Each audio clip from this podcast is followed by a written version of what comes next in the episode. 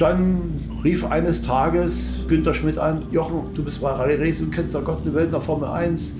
Ich will in die Formel 1, ich habe gehört, der Penske, der will seine Autos verkaufen. Wie kommen wir da dran? Ruf beim Heinz Hofer, dem Manager in England an, wie das aussieht. Ja, aber es muss ganz schnell gehen. Ich habe schon gehört, da sind andere Interessenten dran und wir haben ein Problem. Sag, was für ein Problem habt ihr? Ja, ich kann doch kein Englisch.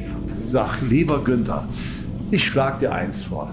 Du buchst den Flug und auch eine Übernachtungsmöglichkeit und ich komme schnell mit rüber und mache die Verhandlung.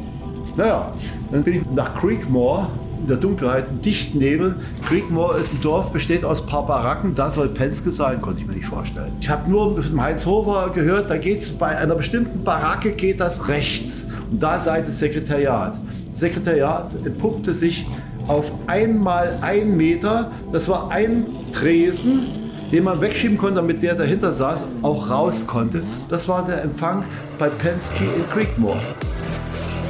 Hier ist alte Schule, die goldene Ära des Automobils. Mein Name ist Carsten Arndt. Herzlich willkommen zu Teil 2 mit Jochen von Osterroth. Heute hört ihr, was für verrückte Rallyes in Mexiko laufen, wo übrigens auch der Sohn von Hans Heyer mitmischt und wie es damals war, als Felgenhersteller Günther Schmidt von ATS sich sein Formel 1-Team zusammengekauft hat und Jochen von Osterroth auf einmal Teamchef war. Solltet ihr den ersten Teil verpasst haben, hört ihn euch auf jeden Fall nochmal an. Und jetzt viel Spaß mit meinem heutigen Gast, Jochen von Osterroth. Ja, und die Himalaya Rallye war vorbei, aber Air India streikte. Wir waren ja First-Class-Passagier von Air India und konnte, das war ein Ticket nicht umbuchbar. Ja, da hingen wir in Indien. Eine Woche, zwei Wochen. Kurz vor Weihnachten sollte ich aber an Bord der Aquila Marina vom Jochen Maas sein, als Co-Mitglied, um im Atlantik zu segeln. Wurde langsam knapp. Man hat also Toyota arrangiert, dass unsere Tickets auf Indian Air erstmal umgepolt werden auf den indischen Flughafen, wo Air India nicht streikte. An einem haben die nämlich nicht gestreikt. Von da aus sind wir dann wieder zurückgekommen. Ja, da hatte ich also gerade noch Zeit, also schnell meinen Bericht für Rallye Racing zu schreiben. Und dann saß ich schon wieder im Flugzeug äh, um mit der Aquila Marina über den Atlantik äh, zu schippern, mit dem Resultat, dass Jochen Maas in der Höhe von Marrakesch vom Bord geflogen werden muss. Er hat bei einer Halse, Sie wissen, was eine Halse ist, wenn hinten der Baum ja, rumgeht, ja. hat ihren Oberschenkel äh, zerschlagen, musste also nach Ludwigshafen in die Klinik. Ja, und äh, Jochen von Ostrow durfte dann eine Überfahrt machen, wo man zwölf Mann braucht. Wir waren exakt eigentlich Hätte man 13 gebraucht, den Steuermann mit dazu nehmen. Wir waren aber nur 12. Zwei oben in den Rahmen, zwei unten. Zwei Hauptmasten, ein Besanmast, einer am Ruder. Ja, und dann fuhren wir los. Und was passierte? Nach 14 Seemeilen, die Antriebswelle, neue Antriebswelle, brach. Mussten wir tauchen, mussten die Antriebswelle mit Draht so verzeugen, dass es nicht das Ruder blockierte. Das Ruder war nämlich durch die Antriebswelle, war die Schraube im Ruder drin muss man ranziehen. Die Unterwasseraufnahme habe ich auch noch. Ja, dann haben wir ein Problem. Wir wussten also schon in Höhe Marokko, dass wir nur auf unsere Segel angewiesen waren. Was passiert mitten im Atlantik? Der Seemann sagt dazu Lok Null. Senkrecht. Wir standen da wie auf einem Dorfteich. Kein Lüftchen Wind. Nicht ein bisschen. Da brach die Reiszeit ein. Unsere Kartoffelvorräte waren mittlerweile aufgezehrt. Wir standen immer noch auf der Stelle nach einer Woche. Brach die Reiszeit ein. Wir mussten also schon uns, an unsere Reisvorräte ran. Schlimmer war noch, Wasser war nur noch zum Zähneputzen. Also musste immer einer als Hai-Ausguck oben in die Rahn, während die anderen nackt ins Wasser hüpften. Und wenn Alarm war, musste man schnell wieder an Bord. War nur noch zum Zähneputzen. Da hat man eine französische Tauchlehrerin mit an Bord, die hat gemeint, sie müsste sich so duschen. Da hat unser schwedischer Chef, äh, ja, der war der Erste nach dem Captain Baudet, war ein Belgier, der war mit seiner Frau da an Bord, der hat die beinahe ersäuft.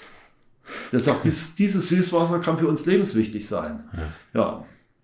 So ging es schon mal los. Der hat die beinahe ersäuft. Wir haben also dann nur abhalten können, dass sie nicht ersäuft hat. Ja, dann stand wir Lok 0. Ja, es wurde etwas kritischer. Es gab auch keine Zigaretten mehr. Unter anderem, damals rauchte ich noch, fand ich gar nicht so gut. Was die anderen nicht gut fanden, unsere alkoholischen Getränke, der Rotwein war aufgebraucht. Was für eine langweilige Überfahrt, ja, ne? Ja, wir standen immer noch auf der Stelle. Jochen Maas alles auf, richtig gemacht. Dann auf Der hat es richtig mit der lag in Ludwigshafen im Klinikbett.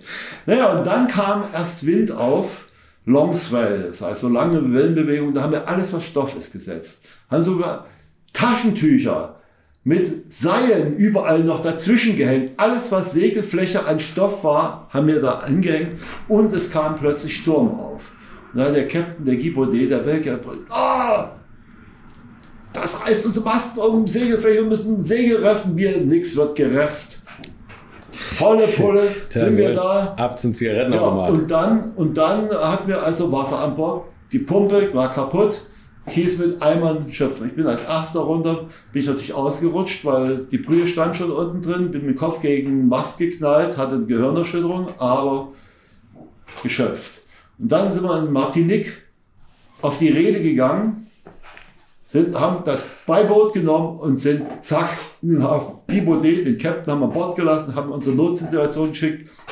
Man solle sofort eine Air France Mitflugmöglichkeit arrangieren, Notfall, weil ich schwer verletzt, Gehirnerschütterung und so weiter, müsste in die Klinik in Wiesbaden. Das, das hatte dann also irgendwie, haben die Kanäle geklappt. Dann sind wir mit unseren kleinen nassen Klamotten, wir wollten jetzt Weihnachten zu Hause sein, sind wir nach Frankfurt geflogen. Dort bin ich von dort aus bin ich gleich in die DKD in Wiesbaden eingeliefert worden, in die Röhre, weil ich tatsächlich eine schwere Gehirnerschütterung hatte. Die war dann bis Weihnachten so einigermaßen, dass ich als, als Mensch noch den Weihnachtsbaum angucken konnte. Das war also diese Interimsgeschichte zwischen Grand Prix also sagen wir, zwischen Himalaya Rallye und dem nächsten Grand Prix in Südamerika. War eben halt diese, Jochen Maas wollte das Ding äh, verschadern, er hat das Boot zusammen mit Mike Halewood gekauft, wollte das in der Karibik verschadern und damit Geld machen. Ja. Und selber war er ein Seemann gewesen, war das natürlich sein Traum. Was passiert? Dieser Guy Baudet setzt der armselige, setzt das vor Bremerhaven auf eine Sandbank. Das war das Ende der Aquamaria. Die wollten zu Genau. irgendeinem Segeltreffen, Kiel und so weiter. Ja. Das war unser Schisshase Guy Baudet. Aber er hat äh, uns allen noch ein Atlantic Skipper Patent ausgestellt. Immerhin. Das war mein zweites Patent, was ich in der Seefahrt geholt habe. Das erste war an, der Bo an Bord der Yacht Seagull, als ein Verrückter in einem Surfbrett mit Motor über den Atlantik wollte, gesponsert von Warsteiner. da habe ich dann im, auf dem Kanal mein Seefahrerpatent gemacht, stand ich nämlich allein auf der Brücke. Ja, okay. Warstein das frühe Red Bull. Aber Warstein hat auch ganz vielen jungen Fahrern auf die Spur gebracht. Zum Beispiel auch Keke Rosberg, Stefan Belloff. Ja, klar, Warstein, Warsteiner war, der, der Klaus Kramer war motorsportaffin, der war natürlich auch gerne überall dabei. Auch Obermoser, die ganzen Toys, lief alles mit Warsteiner. Auch die, der, der, der Zweier BMW von Jörg Obermoser. Nee, Warsteiner war als Sponsor, hat er breit, natürlich nicht so breit wie Red Bull, aber doch ziemlich breit, also gestreut und die Werbung kam auch gut an.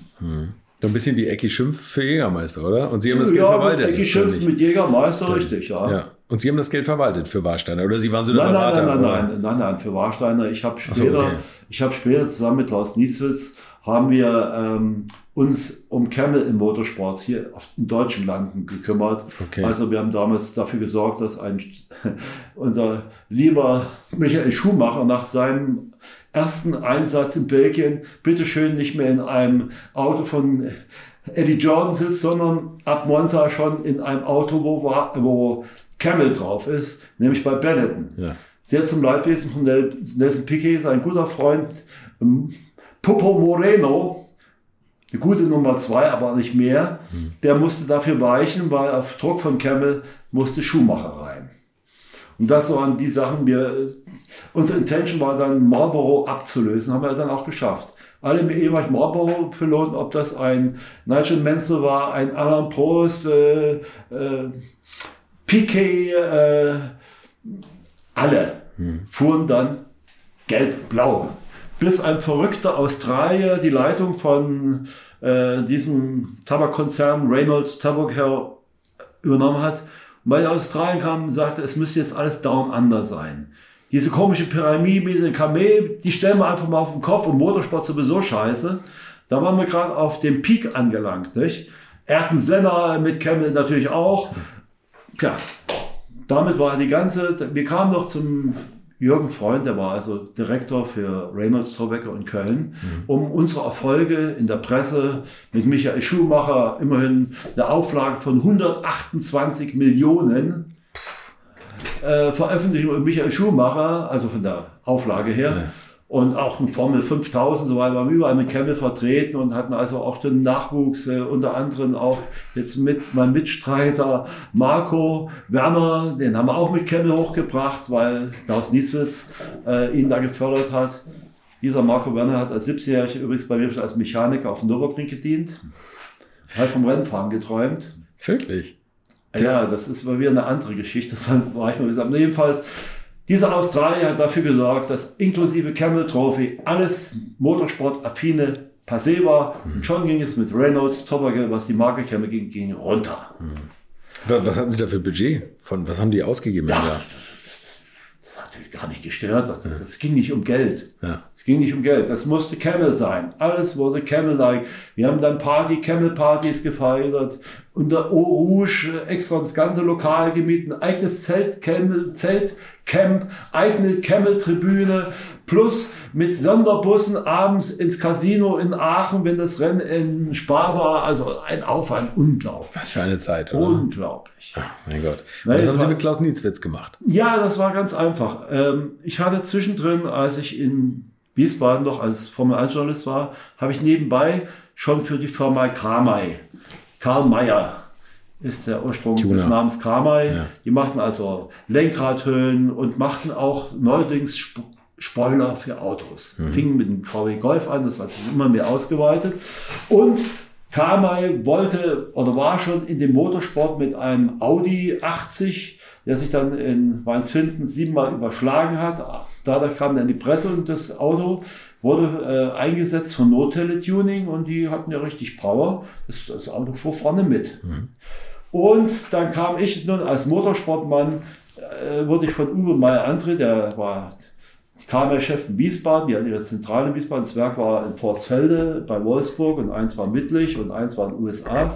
Jedenfalls meinte er, ich sollte ein bisschen PR mit KMI Motorsport machen. Ich sage, ja, ja, kein Problem. Ja, und so hatte ich innerhalb von kurzer Zeit 148 Fahrzeuge, die irgendwie KMI-affin waren zusammen. Den Golf Cup in der Schweiz, die fuhren alle mit KMI-Spoiler und bekamen dann Sonderkonditionen. Alle Autos mit KMI-Spoiler war Pflicht mit Aufkleber. Rabbit Cup USA, alles was der Golf war, als Rabbit Cup fuhr, stand manchmal ein Michael Andretti, der noch junge Sohn von Ma Mario Andretti, war damals also noch 18-jährig, fuhr dann also auch mit Kamai. Dann fuhren also die unmöglichsten Autos dieser Welt mit Kamai. Äh, ein Stefan Belloff hatte Kamai-Sponsoring, ein Pauli von Bayern, natürlich Langstreckenpokal, 24-Stunden-Rennen, da habe ich ganze Kamai-Crews fahren lassen. Äh, das ging dann so weit, dass ich dann unter anderem auch die Firma Eichberg zusammen mit einem Menschen, der eine Bierfirma vertritt, äh, Kölsch, Ding, ich weiß nicht, ob es Gildenkölsch, ob Sie diese Marke noch kennen. Da hatten wir also gemeinsam ein Projekt Gildenkölsch Capri. Äh, Capri. Gildenkölsch, hinten Kama mit Schwinge, das Modell steht da drüben und vorne Gildenkölsch. Und hatten als Fahrer einen Herrn Gartmann. Und dieser Gartmann war auf dem Nürburgring eine Klasse für sich. Das hat am selbst Formel 1-Fahrer, ein Winkelhock, oder wie auch immer, hat gesagt, wie der im Ring fährt, sensationell. Also Gartmann hatte sich auf diesen Capri eingeschossen. Jetzt war das letzte 24-Stunden-Rennen vor dem Ringumbau angesagt. Und Ford Köln wollte unbedingt auch da vertreten sein, nur hatten die keine eigenen Wagen. Dann haben die den Eichberg gefragt, ob er nicht ein paar Wagen einsetzen will. Ja, das geht zusammen hier mit Gildenkirch und Kamai. Und da hätten wir noch ein Auto, das können wir auch noch bekleben. Das wurde mir überlassen, kannst du ganz mit Kamai machen. Er muss noch für Fahrer sorgen. Habe ich dann den Manfred Winkelhock draufgesetzt, den Norbert Haug, um den Journalisten von Automotor und Sportarbeit sagen, Ja. und den Bernd Kremer vom ZDF. Der war auch, die waren alle rennverrückt, also außer Winkelhock, der konnte das. Naja, da hatte ich also dieses Auto schon mal als reines Kamai-Auto. Dann hatten wir drei Kamai-Gildenkirch-Autos. Äh, Besatzung, das eine Auto musste natürlich von Ford auf Ford geheißen, musste Klaus Ludwig drauf, statt einem Herrn Döring. Dann Klaus Nietzwitz und natürlich Gartmann als der schnelle Mann schlechthin. Das war das eine Auto. Dann sollte es ja international sein. Wurde auf das nächste Auto gesetzt Kege Rosberg und Ari Vatan. Und zwar im Aspekt, wir haben jetzt den Formel 1 und den Rallye-Weltmeister zusammen in einer Veranstaltung ja. auf einem Ford Capri. So, das Ganze ging schon etwas unheimlich los. Die ganzen Werkzeugkisten wollten wir natürlich in meinem dritten Capri, und dem vierten war es, der jetzt für Winkelhock und Hauge dergleichen war. Der war nicht so umgebaut äh, mit dem Gestänge in. Da war also noch viel Platz mit Ladefläche. Da wurden alle Werkzeugkisten, alle in mein Auto rein. Die Mechaniker haben dann die Klappe aufgemacht, war also eine Heckklappe, alle Werkzeuge rein. Nichts ahnend, dass damals noch der Tunnel niedriger war als die Klappe. Die rauschen da hoch, broch, fiel die Klappe ab. Ja, das Auto, das Auto soll über Rennen fahren. Ohne Heckklappe kannst du das nicht zugelassen. Ja. ja, wo kriegt man jetzt eine Capri-Heckklappe her? Habe ich meinen Auguren ausgeschickt, wo ist ein Capri mit so einer Klappe? Ah, da stand einer mit einer Kölner Nummer vor dem, damals gab es das alte Hotel Sporttribüne, da stand so ein Ding. Sagt, abschrauben brauchen wir. Hat man mir draufschrauben lassen. Das Rennen ging los. Der Manfred Winkelhock hatte die erste Runde nicht überlegt, aus der Gegenkehre kam er schon wieder raus. Da hatte ich schon so ein Gefühl, könnte sein, dass das vielleicht ein Gaszug ist. Da hat mir gegenüber, man durfte kein Werkzeug um die Strecke haben, hatte ich gegenüber hinter der Leitplanke schon einen Gaszug mit einem drum parat liegen und sonst ein Werkzeug, was man dann mitnehmen kann. Ja, der Winkelhocker als Kfz-Mechaniker versiert hat innerhalb von ein paar Minuten den Gaszug ausgetauscht und dann ging es weiter. So ging das schon mal los. Dann ähm, hieß es, ähm, wurde Nacht, Keke musste zu einem Fernsehinterview nach Wiesbaden, bin ich mit zusammen hin beim Sportstudio, ich die ganzen ZDF-Leute, ich war freier Mitarbeiter, mhm. kannte ich ja, bin ich also mit dem Keke dahin und als wir zurückkamen, sagte Mensch du, der Ari Watan fährt gar nicht mehr. Ach Jochen, dann brauche ich auch nicht mehr fahren. So am Brünnchen und die Leute happy. Keke Rosberg, trink einen. Keke, ich brauche nicht mehr zu fahren. Jetzt trink mal hier ein. Auf einmal kam der Wartan mir an. Der geht, ach du Scheiße. Wir an die Boxen und wer fehlte? Wartan fehlte wieder. Dann kam er angehoppelt. Der war irgendwo, ja, irgendwo mit der Front dagegen geknallt. Jedenfalls, der Capri war nicht mehr brauchbar. Aber unser Capri später, da kam ich noch dazu, wir haben zweimal Wartan Capri gebraucht. Als erstes hat der Pinske von Port gesagt, Jochen, den Matran können wir da jetzt nach Hause schicken. Der hat sein Auto da stehen, der, der kann einen frühen Flug nach Helsinki nehmen, lassen wir den fahren. Ari Matan, wie er später mir erzählte, fuhr los und nach zehn Minuten sagte, wieso zieht das hier so im Auto? Ich habe dieses Gebläse gar nicht an. Dann hat er erst gemerkt, dass er keine Heckklappe hat. Der hat nur seine Sachen auf den, auf den Sitz hinter sich geschmissen, hat gar nicht geguckt, es war ja dunkel. Ist er ohne Heckklappe, dann hat das Auto bei Ford abgegeben, die haben ihn dann nach Köln zum Flughafen gebracht. Das war die Geschichte. Na gut, Wartan hatte also, als er reingehoppelt kam, hatte also einen Schaden hinten am Heck. Und irgendwann kam dann, war es Haug oder Krämer? Nee, Krämer war es, kam rein mit einem Schaden vorn. Hat Norbert Haug gesagt, gut, das war's wohl, gehe in den Wohnwagen und Norbert IS war schon beim zweiten Bier. Und dann kam der Eichberg nicht auf die Idee, Mensch, wir können aus dem Wartan Capri, es war ein bisschen andere Farbe, und unserem Capri, der eine vorne, der andere kaputt, machen wir wie ein fahrbares Auto. Nach einer Dreiviertelstunde war der wieder fahrbar.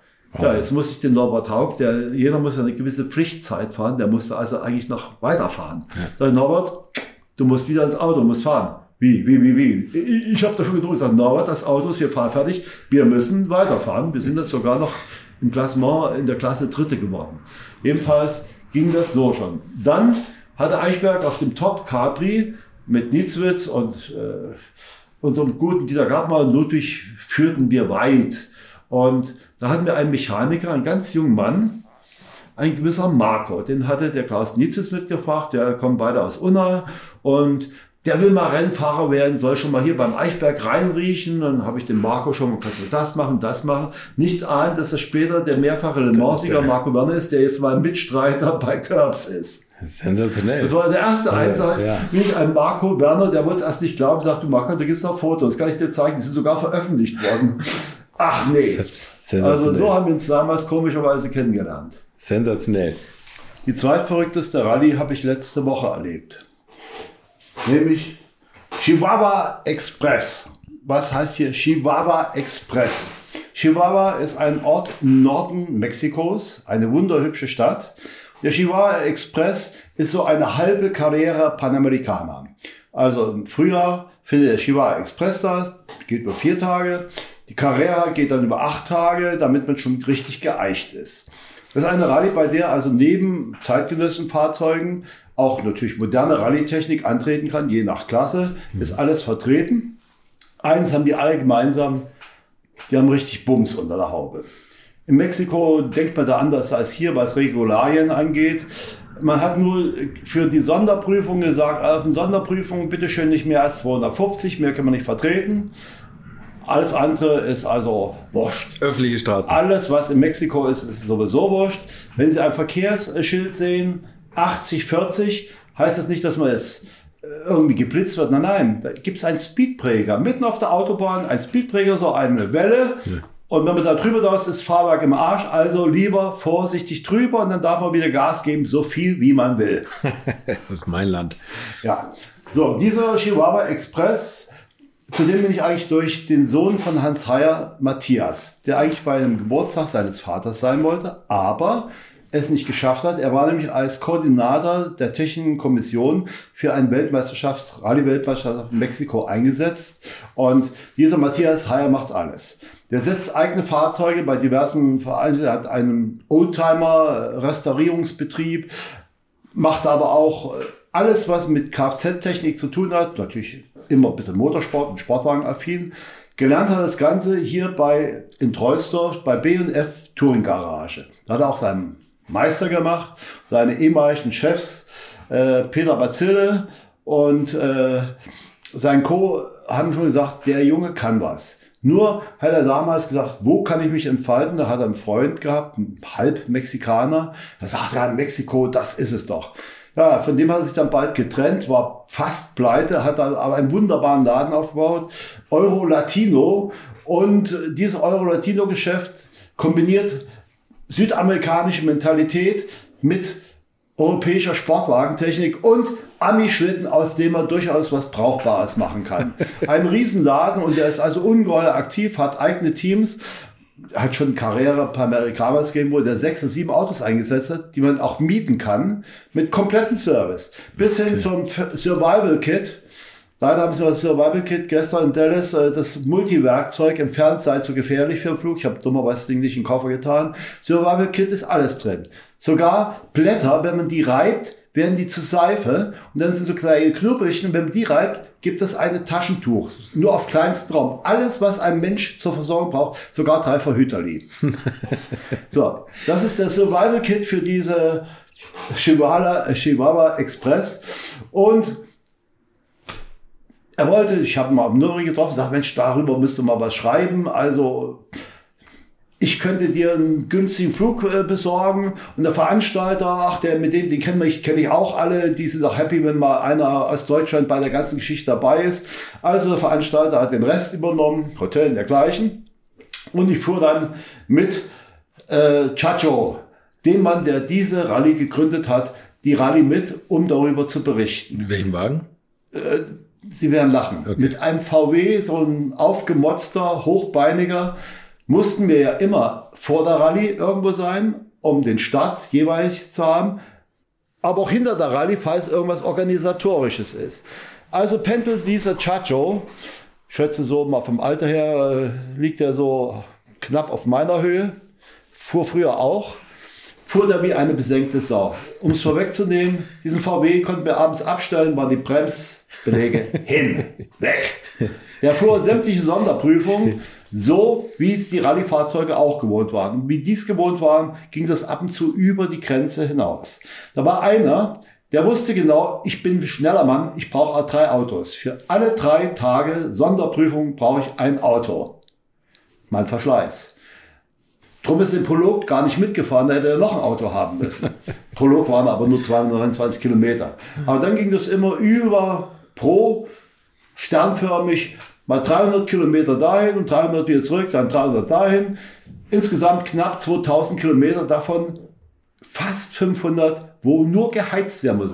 Racing. Krass. Da zählt der schnellste. Aber auf Sträßchen, kurvenreich oder durch Wüste oder sonst was, quer durch Felsen, wurscht. Hauptsache schnell. So dachte auch mein Chacho.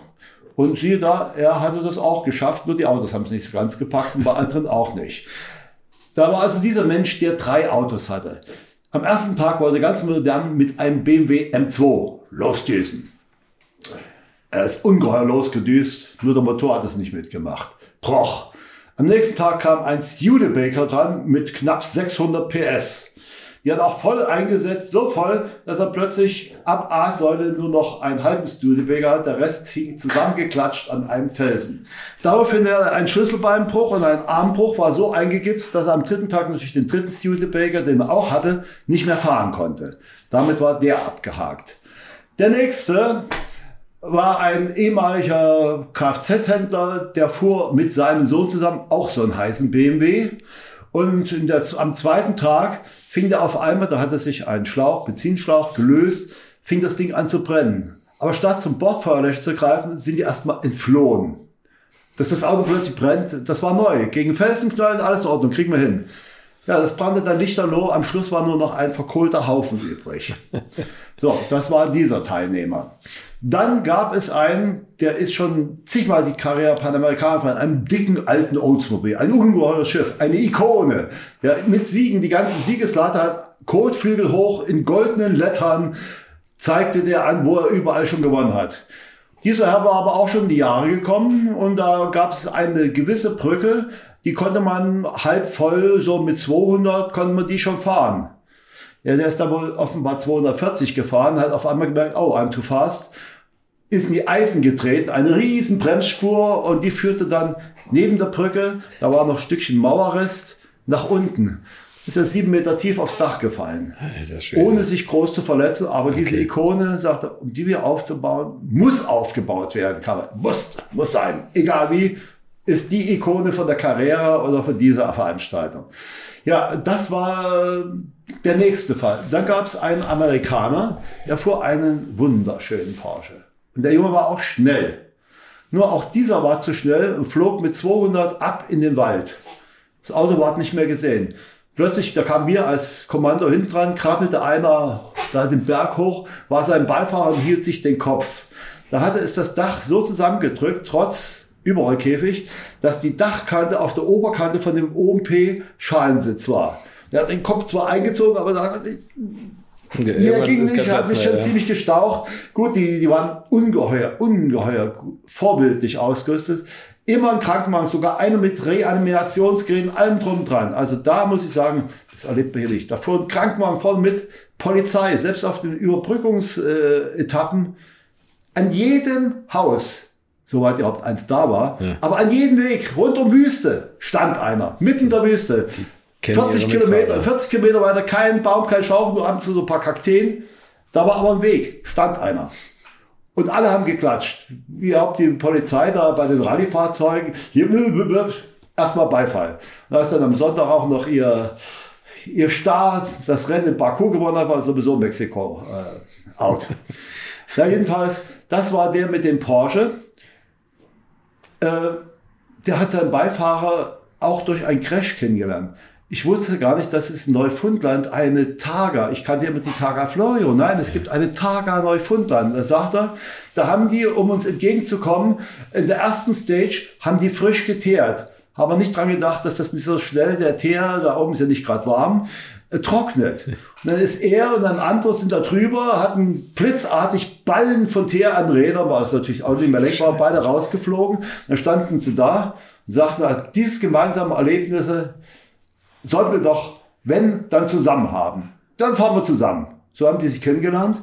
Und jedenfalls, ähm, der Porsche war platt und man weiß nicht, ob äh, es eine falsche Ansage war. Die Roadbooks waren, ich habe hier unten welche liegen. Das war so ein Stapel Roadbook, die man durchstudieren musste pro Tag. So 120 Seiten. Okay. Ob das ein Misunderstanding war, haben sich darauf geeinigt. Scheiß Misunderstanding war nicht. Wir brauchen fürs nächste Jahr einen neuen Porsche. Der muss wieder gebaut werden. Es war ein schöner alter 911er Carrera. Vom ja. feinsten. Dinger, die werden heute mit einer Million gehandelt. Also nicht Nachbau. Aber was da für Leute mitfahren, ne? Ja. Wo Geld einfach gar keine Rolle Macht nichts. ja. wollen. Das waren also, äh, war immer so bei dieser Veranstaltung, die Hälfte sind Mexikaner und der Rest Ausländer. Natürlich viele Amerikaner und Kanadier, aber auch Schweden, eine Brasilianerin mit ihrem französischen Ehemann, die dann wieder gewonnen haben. Aber da kommen wir noch drauf. Die waren nicht die Verrückten, die rausflogen. Die kannten aus Roadbook, weil sie schon so oft gefahren sind, aus dem Kopf vermutlich. Okay. Jedenfalls, das war, dieser Porsche war auch weg. Dann gab es eigentlich, soweit dachte man, läuft alles. Und dann kam aber das Favoritensterben.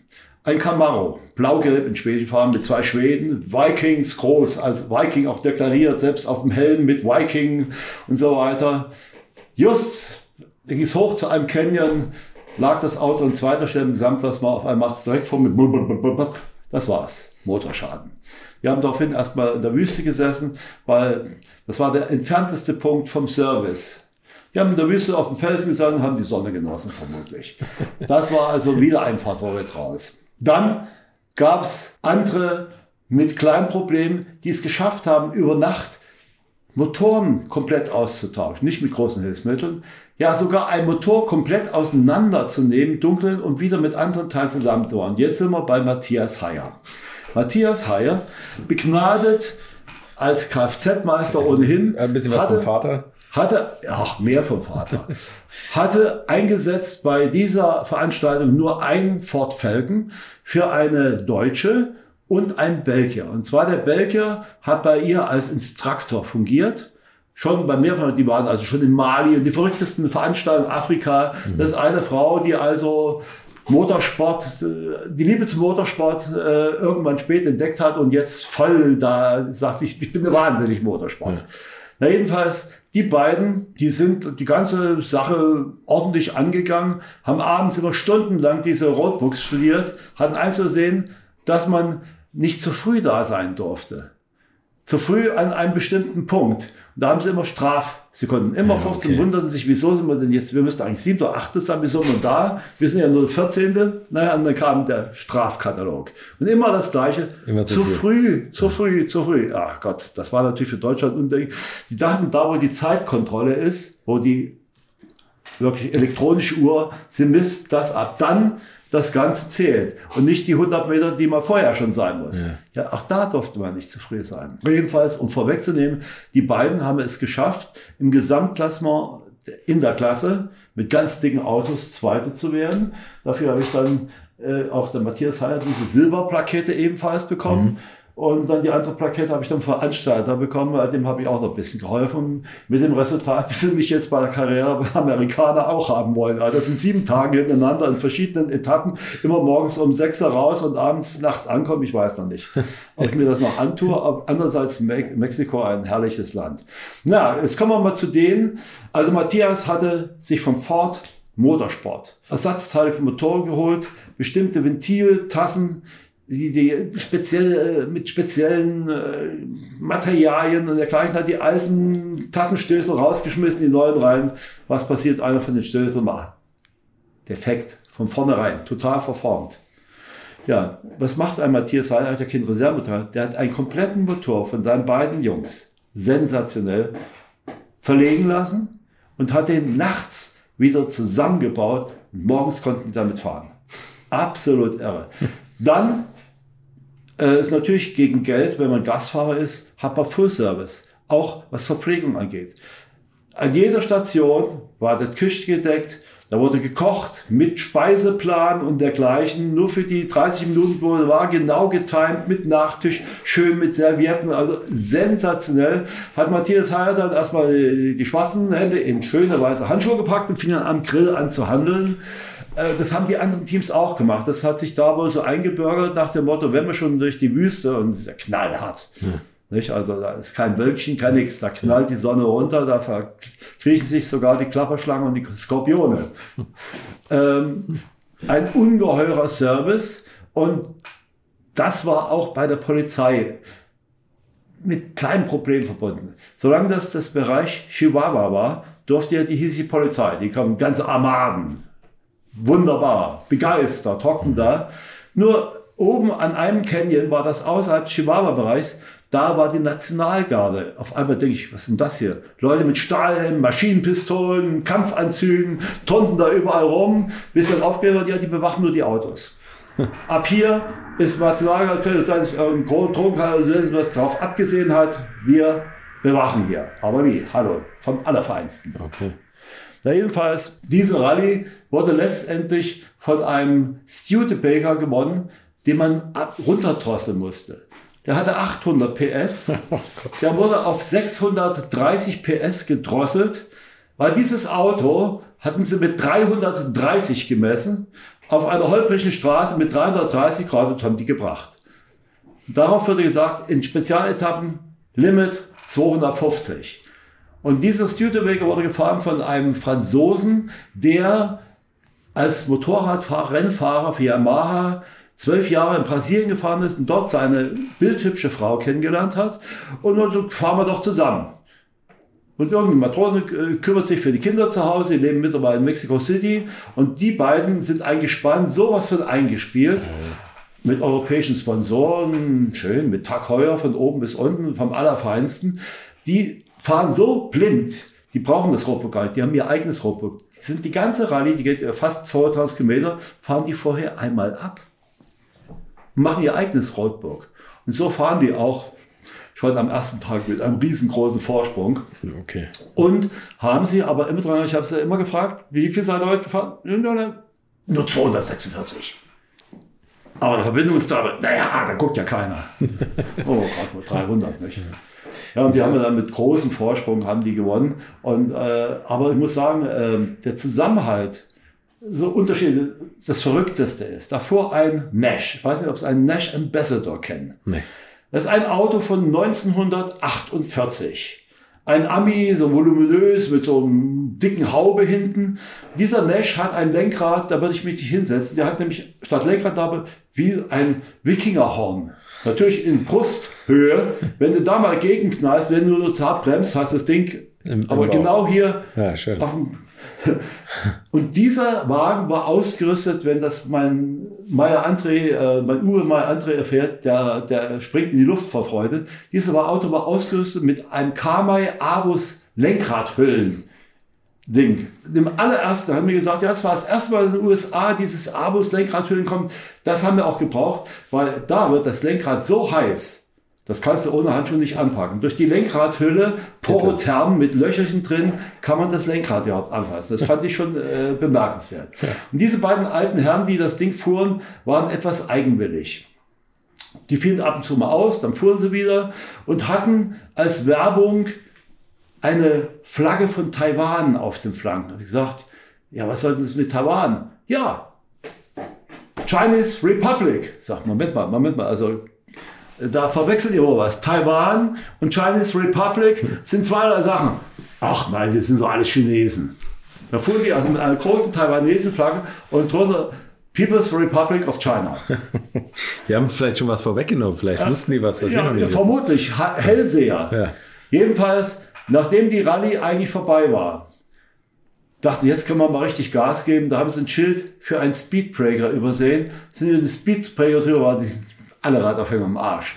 Dann kam gerade Matthias Heim mit seinem Hänger an und sagte, Jungs, soll ich euch nicht wieder zurück ins Hotel schleppen? Nee, wir lassen es nicht abschleppen. Da waren sie eigen. So, Matthias, na gut. Die sind abends irgendwann gekommen. Der eigene Service hatte nämlich auch ein Problem gehabt. also, ist, das sind also Dinge, äh, wenn ich die jetzt alle en Detail erzähle, da würden wir heute Nacht noch da sitzen, was ich alles letzte Woche erlebt habe. Das Einzige, was mich gestört hat, dass ah, US Customs mein Multiwerkzeug von meinem speziellen Rucksack, Survival-Rucksack von Matthias Heyer, dass mir das Ding, das habe ich dummerweise nicht im Koffer getragen, sondern als Handgepäck, haben sie mir weggenommen. Es wäre ein Mordinstrument. Jo. So. So tauche ich hier als nicht Als- Wortverdächtiger vor Ihnen auf. Habe ich Glück gehabt. Was kosten die Teilnehmer an der Rallye? Das ganz verschieden, welchen Service man nimmt. Also zum Beispiel dieses Pärchen, die haben natürlich Full Service geboten und wollten Full Service und den bietet der Matthias Heyer auch, indem man nach einer Rallye dann mit den Leuten eine Woche lang durch Mexiko tourt und denen das mexikanische Land von hinten bis vorne zeigt. Ich meine, ich bin durch, weil die Rallye einen Tag eher begonnen hat und dadurch einige nicht antreten konnten. Das war dumm gelaufen. Da hatten eine konnten ihre Flüge nicht mehr verschieben. Äh, hatten wir noch, hatte ich noch einen Tag Zeit. Was macht Matthias? Führt mich erstmal in Chihuahua durch die Höhlen. Chihuahua ist ein Ort mittendrin, ein großer Berg und in, in den Bergen sind dann irgendwelche Höhlen, in die man besichtigen kann. Also irre. Okay. Na, jedenfalls äh, schwankt das erheblich. Also Carrera Panamericana könnte es sein, dass sie bis zu 40.000 Dollar bezahlen müssen. Der Veranstalter will natürlich auch nochmal Nenngeld, will Spritobolus und aber alle Teilnehmer haben genau Vorschriften. Wie der Rennanzug sein muss, wo beschriftet sein muss, äh, wie der Helm auszusehen hat. Also, aller, also können sich hier einige eine Scheibe abschneiden. Und dann wird kontrolliert, medizinische Kontrolle. Die werden alle medizinisch richtig untersucht. Komplett mit Puls, allem drum und dran, okay. ob die auch fit sind. Da kann nicht einfach einer kommen, ich will hier fahren, ich bin ja hier Rennfahrer, hier ist meine Lizenz. Äh, äh. war, ist eine Oberärztin, die hat das ganze Kontrolle und der Viktor, ihr Unterarzt, der musste dann auch vor Ort den ganzen Konvoi von immerhin drei oder vier roten Kreuzfahrzeugen, alle geländegängig, musste der koordinieren. Hm, okay. Da konnte also auch in der Hinsicht äh, konnte nichts passieren aber eigentlich. Ist vielleicht ganz gut, weil es passiert ja scheinbar auch genug. Ja, also, ja natürlich, ja klar. Ich meine, die haben natürlich ihre Erfahrungswerte. Ja. Und aber deswegen sind auch die Vorschriften für die Käfige anders als hier. Die haben also Käfige, äh, die sind eigentlich Verstrebungen, wo hier gar keine mehr ist. Mhm. Da muss man sich reinwählen. Der Matthias hat mich mit diesen so Rennfahrzeugen nicht am Flughafen abgeholt, was meint, ich mich erstmal da reinwühlen musste. Da, ja. ja, er sagte, ich habe nur das Auto hier. Und da hat er mir gleich mal gezeigt, wie das Auto sich lenken lässt öffne die Straße, einmal links, einmal rechts einschwenken, guck mal, bricht nicht aus und jetzt geben wir mal Gas. Waren wir gerade 200 mitten in der Stadt, aber wen juckt das? Es war ja dunkel, als ich abgeholt wurde. Man konnte sehen, Dunkelheit zählt sowas nicht. Sind Sie auch eine Etappe gefahren? Ich bin immer mit dem Chacho ja. neben ihm, weil einer musste immer spähen. Der hat volle Kanne gefahren. Am dritten Tag, äh, nee, am zweiten Tag hat man einen Chevy gehabt. Das Auto war nicht, war untermotorisiert. Ich glaube, den Motor, Motor konntest du abends wegschmeißen. Dann hat man am dritten Tag den VW wieder mit neuen Bremsbelegen. Und auf der letzten Sonderprüfung, das ging durch Serpentin, durch Felsen, hat Chacho wieder voll hingehalten. Aber immer. Beinchen hoch und quietschend und so weiter. Was passiert mitten in der Wüste? Ist auf einmal die Tankanzeige auf Null. Ups. Weit und breites Auge, 20, 30 Kilometer, nur Wüste, paar Kakteen, ganz hinten irgendwo Berge. Sagt, ach, jetzt machen wir Economy ran, passt mir gar nicht, bis zum Bergen schaffen das vielleicht. Dahinter ist ja direkt eine Tankstelle. Wir machen Economy ran, fahren auch die Berge rüber und blicken an eine weitere Wüste, ohne ein Haus weit und breit. Und dann sind wir mit Stottern Motoren in ein kleines Dörrchen gekommen und die hatten sogar eine kleine Tankstelle. Hat Chacho gesagt, aber scheiß teuer hier. Ja klar, die überhaupt einen Sprit kriegen, der Aufwand, da habe ich gesagt, Chacho, gut, das Tank, aber bitte so viel, dass wir noch bis zum Hotel kommen. und äh, da, da, hat man also Erlebnisse. Aber die Jungs sind alle irgendwie tough und sind Motorsport äh, begeistert. Drum weiß man auch, wenn ihr Star einen Max Verstappen schlägt, da tobt Mexiko. Ja.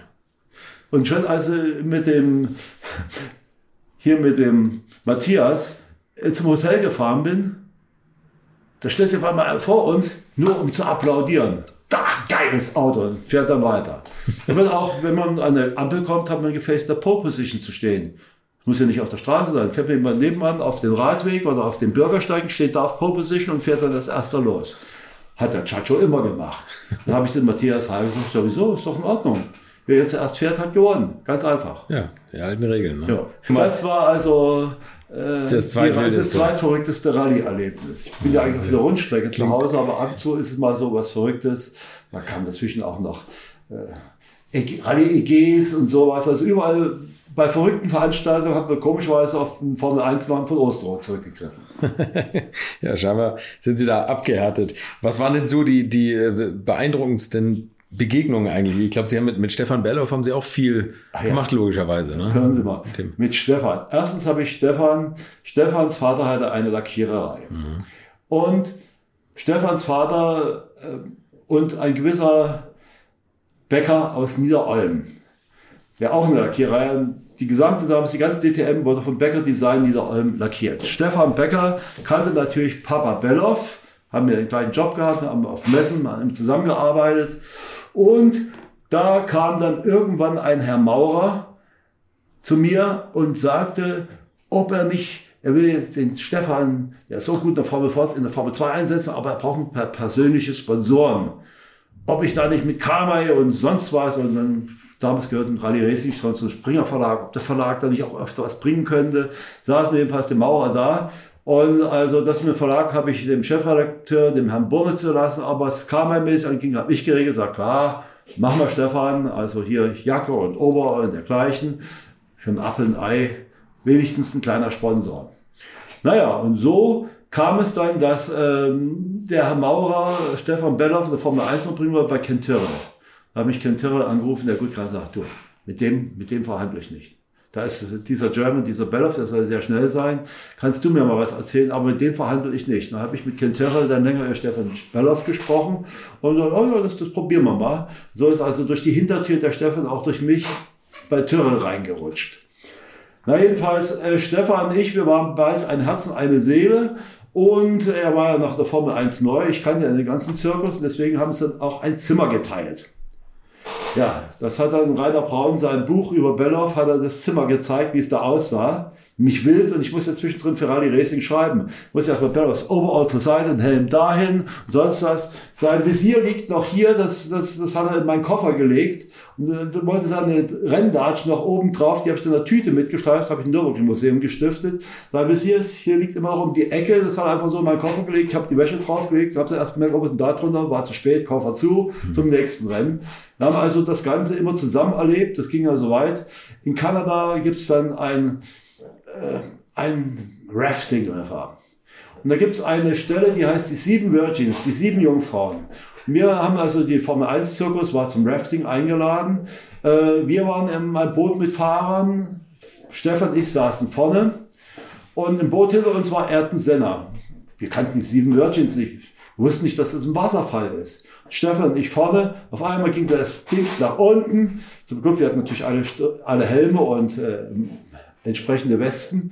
Ja, und Stefan und ich waren plötzlich unter Wasser. dann tauchten wir 20 Meter weiter wieder an Bord und ich habe zum Glück meine Brille festgehalten. Aber Schuhe haben wir beide nicht mehr gehabt. Wir haben die Sprudel haben uns die Schuhe davon gerissen. Und so sind wir dann später auch in Montreal ins Hotel. ich barfuß. Wir waren nicht die Einzigen. Wir waren beim Wildwasser Rafting, da, da ging schon zur Sache. Und da habe ich auch Erden Senner näher kennengelernt. Wir haben dann zusammen im Wald Fußball gespielt. Er sagte, ich muss jetzt brauche das Training. Ich muss hier, hier kannst du Fußball spielen, so, so ein bisschen. Da haben wir ein bisschen, ein bisschen kicken. Wenn die anderen gegrillt haben, habe ich dann mit äh, Erden im Wald Fußball. Ich schicke das alles in meinen Alben auch fotografisch nachzusehen. Naja, also mit Stefan ein Zimmer war immer etwas schwierig. Und dann hing also immer ein Zettel an der Tür von Quintero, Edsel Ford hat einen Star da eingeladen. Stefan, please, well dressed und so weiter. Sagt er, Osterhass, du musst mit. Zieh dich mal gut an. Ich habe meine Krawatte, ich weiß ob die dem, nimm mal du eine bessere Krawatte. Dann sind wir zusammen zu Edsel Ford äh, getigert, waren da zu einer Party eingeladen. Und dann ging es weiter wenn man schon Dallas ist später, also nach äh, Detroit kam Dallas, muss natürlich auf die Ranch. Nicht? Dallas ohne die Ranch ist noch kein Dallas. Zumal also unser Oberboss äh, von Dallas, der Filmseher, der sollte die Fahne schwenken.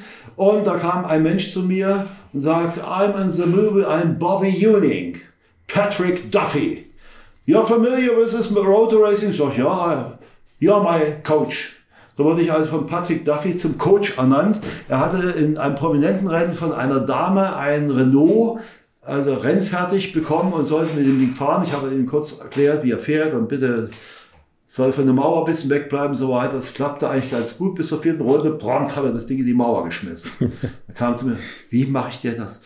Ich bin jetzt immer vielleicht nicht unbekannt Amerika, aber wie mache ich dir das klar? Ihr Auto ist kaputt. Sag ich, bezahlen müsst das sowieso. Ja, das ist ja das Problem, aber wie bringe ich dir das bei?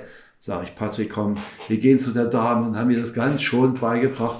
Was macht sie? Gibt ihnen einen Kuss ich habe mir schon immer mal gewünscht, diesen Patrick Duffy, diesen J, diesen Bobby Ewing, nicht JR, diesen Bobby Ewing mal küssen zu dürfen. Damit war dieses Ding, ja, und JR schwingt da oben mit seinem Stetson die Flagge Und dann wurden wir eingeladen, ein Schuhladen. Ich denke, was haben wir denn im Schuhladen?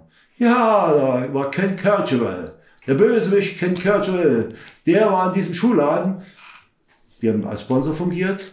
Nach dem Motto, wenn du hier unser Geld kriegst, hast du gefälligst deine Party bei uns mit im Schuhladen zu geben. Ja, haben wir eine Party mit im Schuhladen zwischen den Schuhen gefeiert. Manfred Winkerhock war auch da, Stefan sowieso. Das war die Party von Ken Kercheval.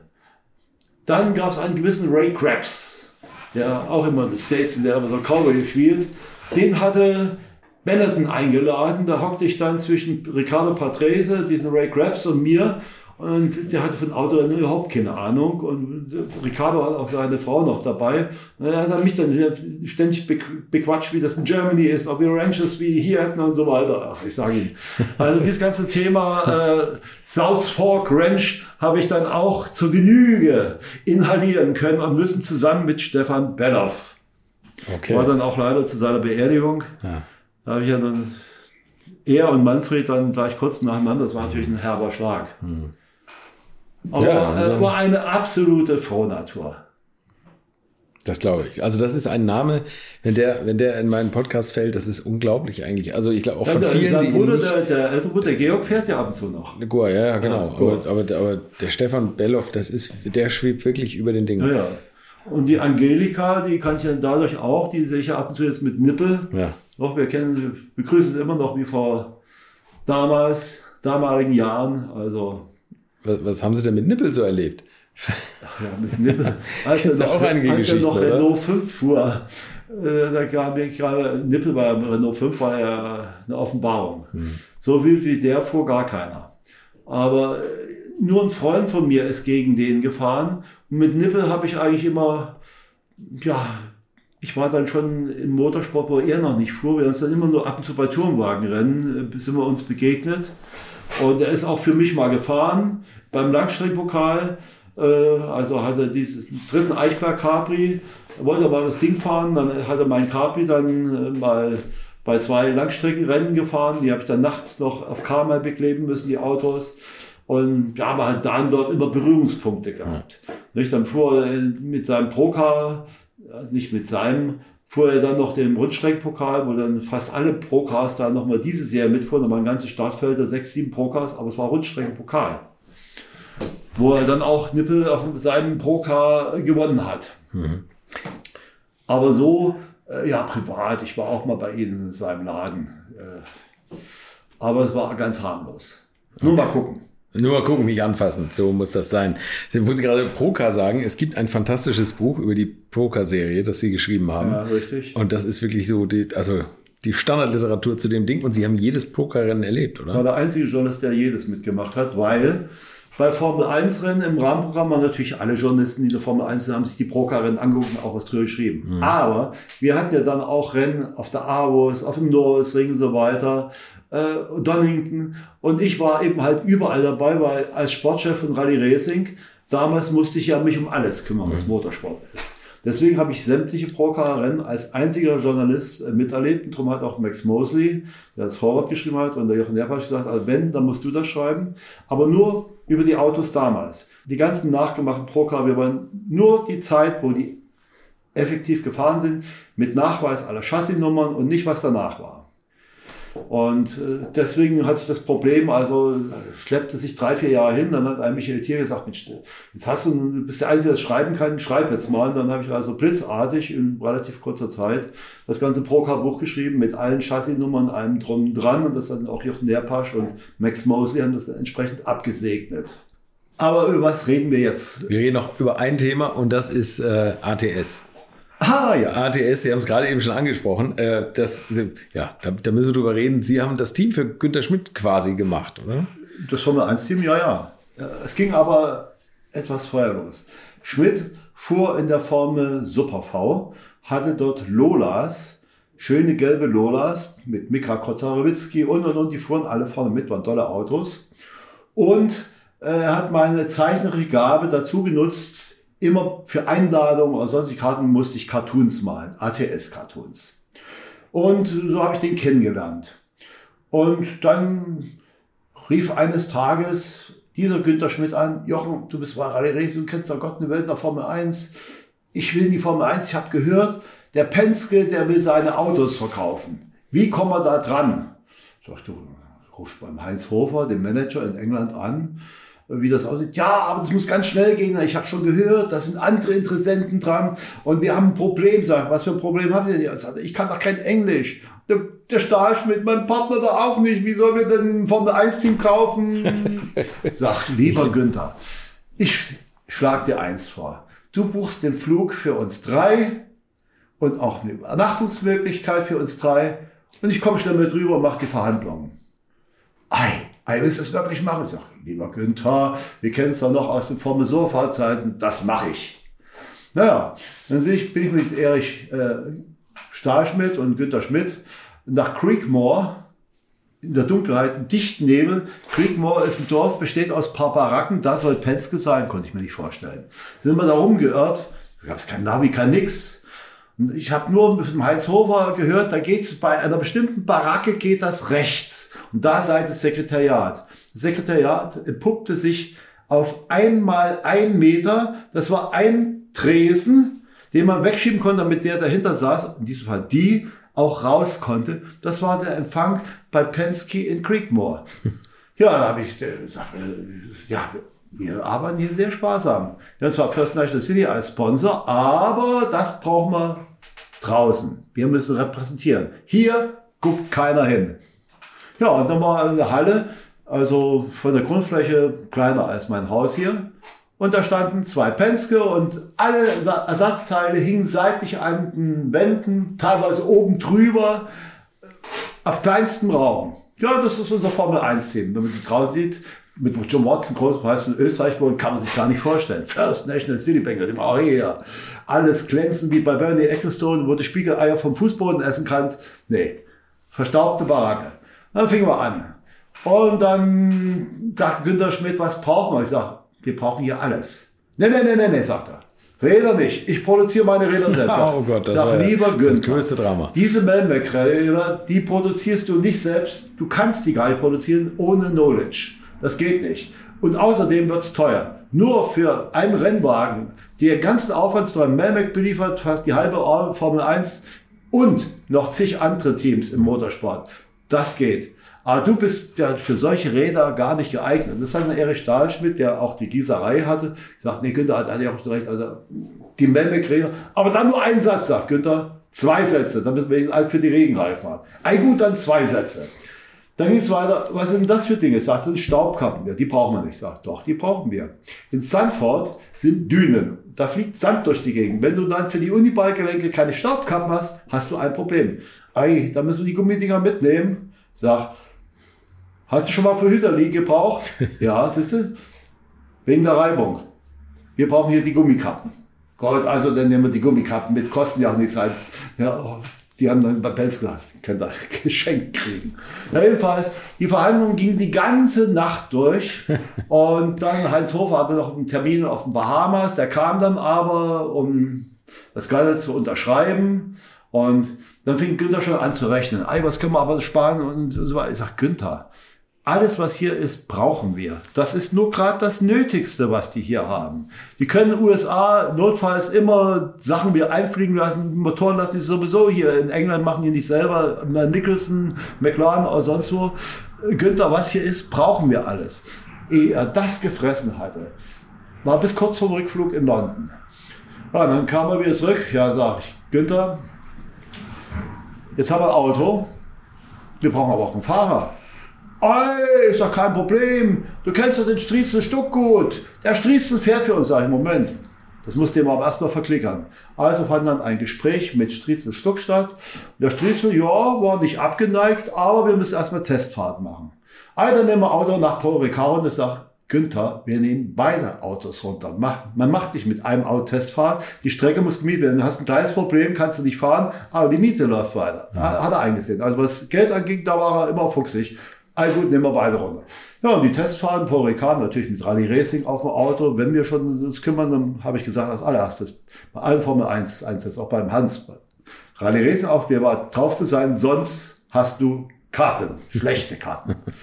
Gut, jedenfalls die Testfahrten waren wunderbar und Stritzel war angetan, zwar noch voll im Outfit wie John Watts Auto gefahren ist. Das lief einfach noch gut, wie man später auch dann sah. Ja, und dann passierte der, das Unglück, dass ein Carlos Pace mit dem Flugzeug im Urwald abgestürzt ist und Brabham auf einmal keinen zweiten Fahrrad. Und Bernie Ecclestone auf die Schnelle fiel ihm nur Hans Stuck ein. Und auch durch Max Mosley äh, hat er Max gefragt, was machen wir? Ja, also bekam Striezel Stuck auf einmal das Angebot, im Brabham-Team zu fahren. Das war natürlich eine ganz andere Nummer, nicht? Mhm. Striezel Stuck, Niki Lauda im Brabham-Team, ja hallo. Da war natürlich ATS abgemeldet, da gab es auch noch richtig Geld. Ja, ja, jetzt hatte also der gute Günter Schmidt keinen Fahrer. Dann habe ich mal überlegt, wer ist jetzt noch einigermaßen schnell und überhaupt auf dem Markt? Und dann kam mir auf Jarrier der war also frei, hatte schon mal so ein bisschen Shadow gefahren, war an der Formel 2 sauschnell. Sagt du, der Jean-Pierre, der kann, wenn er motiviert ist, ungeheuer schnell sein. Einer nehmen wir den Franzos. Es ging nach Long Beach, ich selber hatte für Rally Racing zu tun, ich habe die alleine fahren lassen, habe gesagt, Günther, mach nichts an dem Auto. Lass das Auto so, wie es ist. Nur mal gelb lackiert mit rot und schwarz drauf und Rally Racing natürlich, mach nichts. Sieh da, Jaillet wird Sechster, weil sie nichts am Auto gemacht hat. Ja. Dann kamen aber die Schmidtschen Ideen, mit denen er schon in der Formel V, in der Super V dann auch seine Fahrer zur Verzweiflung getrieben hat. Er wusste alles besser. Nee, also das muss so und nee, also das musste das und das und dann hat er auch mit Fachausdrücken um sich geworfen, die manchmal gar nicht so richtig. Hat er schon Ahnung gehabt, aber nicht so intensiv wie ein Monan oder sonst wo. Na jedenfalls, er wusste alles besser und äh, dann kamen die ersten Modifikationen. Und von da an ging es eigentlich stetig mit aller, mit jeder Schmidt-Modifikation ging es eins bergab. Und dann kam der große Moment, er wollte in Monaco glänzen mit eigenen Rädern. Ich sag, lieber Striezel, du weißt, was jetzt drauf hast. Es sind keine Melmex du hast jetzt ATS-Räder. Was passiert? Unten im Hafen bricht ein Rad und der Striezel knallt gegen die Leitplanke. Ich stand genau schräg gegenüber, habe geschrieben, ordnungsgemäß, Auswahlgrund, gebrochenes Rad. Der Schmidt wie eine Furie. Ey, das kann ich schreiben, mich, das ruiniert mein Geschäft. Ich sag dir, Günther, du solltest die Finger von eigenen Rennrädern der Formel 1 lassen. Ich sag, Günther, glaubst du mir jetzt? Na, aber das schreibst du nicht, sagt Günther. Also ich als Auswahlgrund habe ich bisher mir ich bin immer bemüht, das zu schreiben, was wirklich war, nicht was getürkt ist. Habe ich natürlich ein Rallye Racing geschrieben, habe ein halbes Jahr lang Boxenverbot bei ATS gekriegt. Dann stand ich immer in der Nachbarbox bei Ensign. Hier war ATS und hier war Ensign. Ich stand dann immer 10 Zentimeter von der Trennungslinie, der gedachten Trennungslinie entfernt, kam schon, du bist ja schon wieder bei mir, sagt Günther, das gehört hier, guck mal, das ist die Mauer, das gehört noch zu Ensign. Nach einem halben Jahr hat es dann aufgegeben. Ich sag, nee, also ist in Ordnung. Naja, und dann kam der Teammanager-Verschleiß. Ich muss ihm jedes Mal einen neuen Teammanager. Also es eine, die, die Reihe des Konstrukteur, ob John Gentry und, und also die halbe Formel 1 hat mal kurz bei ATS ein Vic Elford war mal kurz Teammanager und hat schreien gesagt, Jochen, warum habe ich nicht auf dich gehört? Oh Gott, das ist ja eine Katastrophe. Dann kam, also, es, es ging hin und her. Dann, ach, ehemaligen McLaren-Manager, alles, was man überhaupt sich vorstellen kann. Fred Opert. Alle waren mal Teammanager bei ATS und Günter Schmidt wusste mal alles besser und dann musste der nächste her. Oh es war also, oh, wir hatten nur einen Moment der Freude. Da war Günter Schmidt nicht da. Als nämlich Slim Borgut, vor kurzem gestorben, Studio-Drummer von ABBA, fuhr also ATS, der war in der Formel 3 in Schweden nicht schlecht, war ein guter Freund von mir und Slim Borgo durch Ausfälle andere wurde in Silverstone beim Grand Prix Sechster und hat damit den ersten WM-Punkt für ATS da geholt. Und da war Günter Schmidt nicht da. Wie gut, dass er nicht da war. also eine eher erfolglose Geschichte. Wobei, aber ja. trotzdem WM-Punkt geholt. Also das ja, ist jetzt auch nicht so ja, selbstverständlich. Ja gut, in Silverstone, das war durch Ausfälle. Die Autos waren am Schluss, die waren nicht schlecht. Mhm. Nur immer was gut war, hat er dann wieder mit irgendwelchen Ideen äh, verbaselt. Also es waren von der Basis her waren gute Autos dabei. Die standen manchmal auch sogar mitten. Ich erinnere mich nur an Long Beach, als Jan Lammers mit dem neuen ATS Vierter im Training war. in der Qualifikation. Und das in diesen Schluchten von äh, Long Beach. Da hat also die ganze Welt hat gestorben. Was ist jetzt los mit ATS? Was haben die das denn war wirklich ein gemacht, gutes Auto, Ja. aber auch mit dem ging es dann langsam wieder bergab. Weil dann kam für Rennstrecke, ah, da müssen wir das machen, da müssen wir das machen. Er adaptierte sich immer auf irgendwelche Rennstreckenkonfigurationen, seinem Hirn, die aber nicht so ganz der Realität entsprachen. Ja, das denke ich. Ja, das war mit Günter Schmidt, da hat man so seine Erlebnisse gehabt. Beeindruckend, was Sie alles erlebt haben. Ich weiß, dass wir noch Stunden weiterreden können. Vielleicht machen wir das irgendwann mal. Was war denn so Ihr dankbarster, aus Journalistensicht, Ihr dankbarster Patient oder Fahrer in der Formel 1? Das ist schwierig. Es gab nämlich viele. Es gab welche, mit denen ich befreundet war, mit denen ich wie mit meinem Sohn reden konnte. Äh, dazu gehörten James Hunt, Mario Andretti, ähm, Jackie Stewart. Äh, das sind alles Leute, da gibt es viele, mit denen ich also per Du war, wo man auch Privatkontakt hatte. Sogar mit dem alten Sterling Moss. Also da gibt es einige, da kann ich äh, mich eigentlich nicht auf einen fokussieren. Ich müsste da mindestens ein Dutzend nennen. Okay. Und gab es welche, mit denen Sie so gar nicht konnten oder die, die Sie völlig fertig gemacht haben als Journalist? Ich habe kein Problem gehabt. Ja, okay. Nie. Oder ein, ein Teammanager, ein Walter Wolf, der hat mir als einziger Journalist der Welt erlaubt, seinen Countach LP 500S zu fahren. Und das von Monaco nach Cannes. Äh, Das war damals der schnellste Serienwagen der Welt, ging 315. Und ich sollte den fahren und das ging schon los. Madonide hoch, äh, da- das Auto kam nicht in die Kurven. War zu glorreich. Hinter mir fuhr Rainer Schlegelmich mit seinem Porsche, um das Ganze zu fotografieren, diese Testfahrt.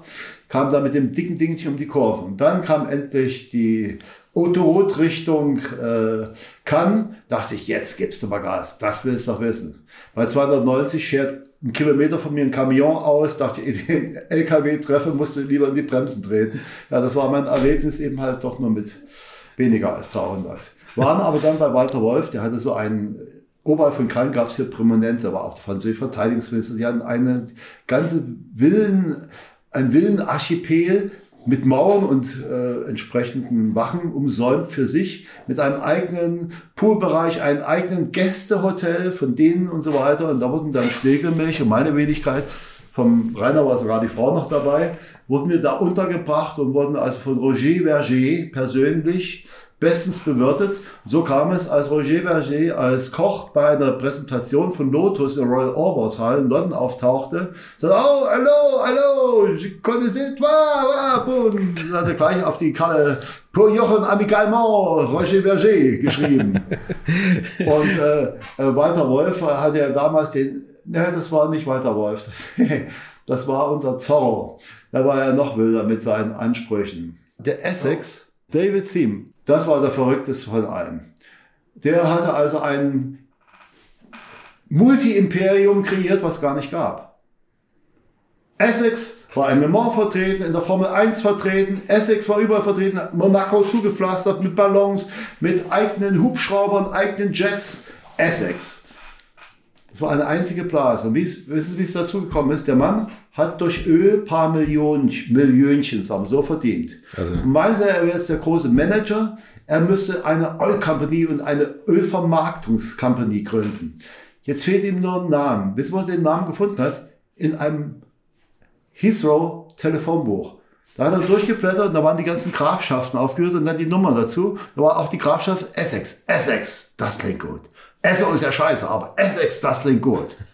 So, und dann seine Lieblingsfarben waren blau, weiß, rot, weiß eigentlich als Silber, rot für Ferrari, Silber für Mercedes und blau, ein bisschen von amerikanischer Flagge soll ja auch drin sein.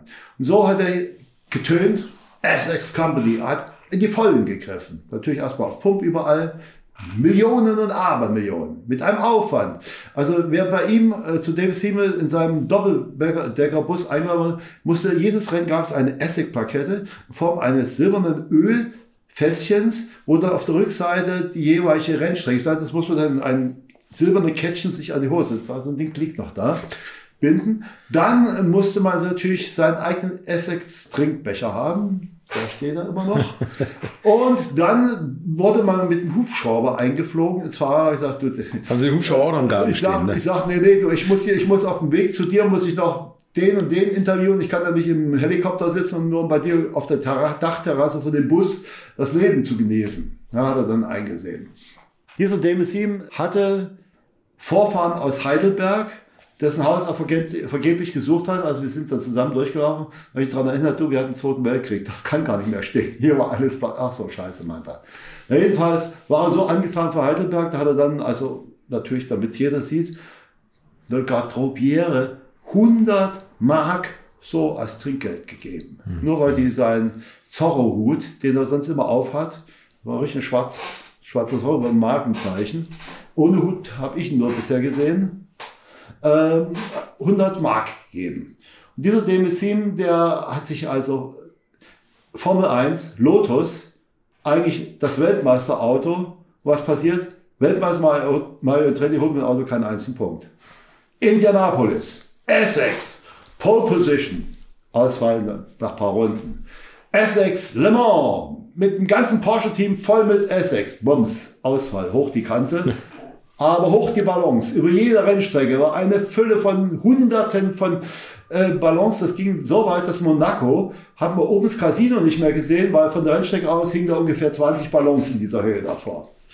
Ja, und das Ganze ist dann mal passiert. Man hat dann mal nachgeforscht und hat festgestellt, dass der Kerl ein Betrüger hoch 5 ist. Und das letzte Mal habe ich ihn nicht gesehen. Das war die Landung in Zürich. Da stand nämlich die Polizei vor der Tür und hat ihm aus dem Jet direkt in den Knast gesteckt. Das war das einzige Mal, dass ich bei David Team nicht dabei war. Beim Frühstück durfte ich einmal dabei sein. Der hat im Casino de Paris hat er darauf bestanden, wenn er frühstückt, hat er in dem Raum allein zu sein. Das ist ein absolutes First-Class-Hotel. Da habe ich hier bei Körbs, habe ich das Foto mal gezeigt, wie er da an seinem Tisch sitzt, rund und alle Tische, alle leer. Nur er sitzt da. Das war sein Habitus. Ich war der Einzige, der das fotografieren durfte. Und ein Verrückter, jedenfalls ein Betrüger hoch fünf. Das Ganze flog natürlich auf. Und dann hat man so Oje von Tag hat ihm dann so ein bisschen aus dem Knast geholfen, hat so einen Teil seiner Schulden getilgt und dem Betrieb ist dann der Versenkung verschwunden. Nichts mehr mit Privatjets und vom Privatjet ein Hubschrauber und dann ja, der totale absurd, Wahnsinn. Absurd. Ja, so mit diesen ganzen Magnaten. Manso Oje war der netteste von allen und auch der intelligenteste. Ja. Ach, die Ojes. Der Vater, sein Bruder Akram, Akram war Chief of Air Force. Der hat also die Vertretung für Kanadair gehabt. Ja. Wir hatten unter Tag, haben wir jetzt immer noch, Tag Heuer.